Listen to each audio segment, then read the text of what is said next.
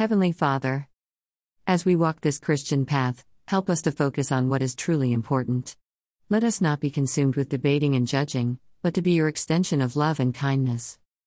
Let our life be full of your power to strengthen those who are weak, to speak words of wisdom, to heal the brokenhearted. We desire to be your light shining through us, to uplift and love those around us.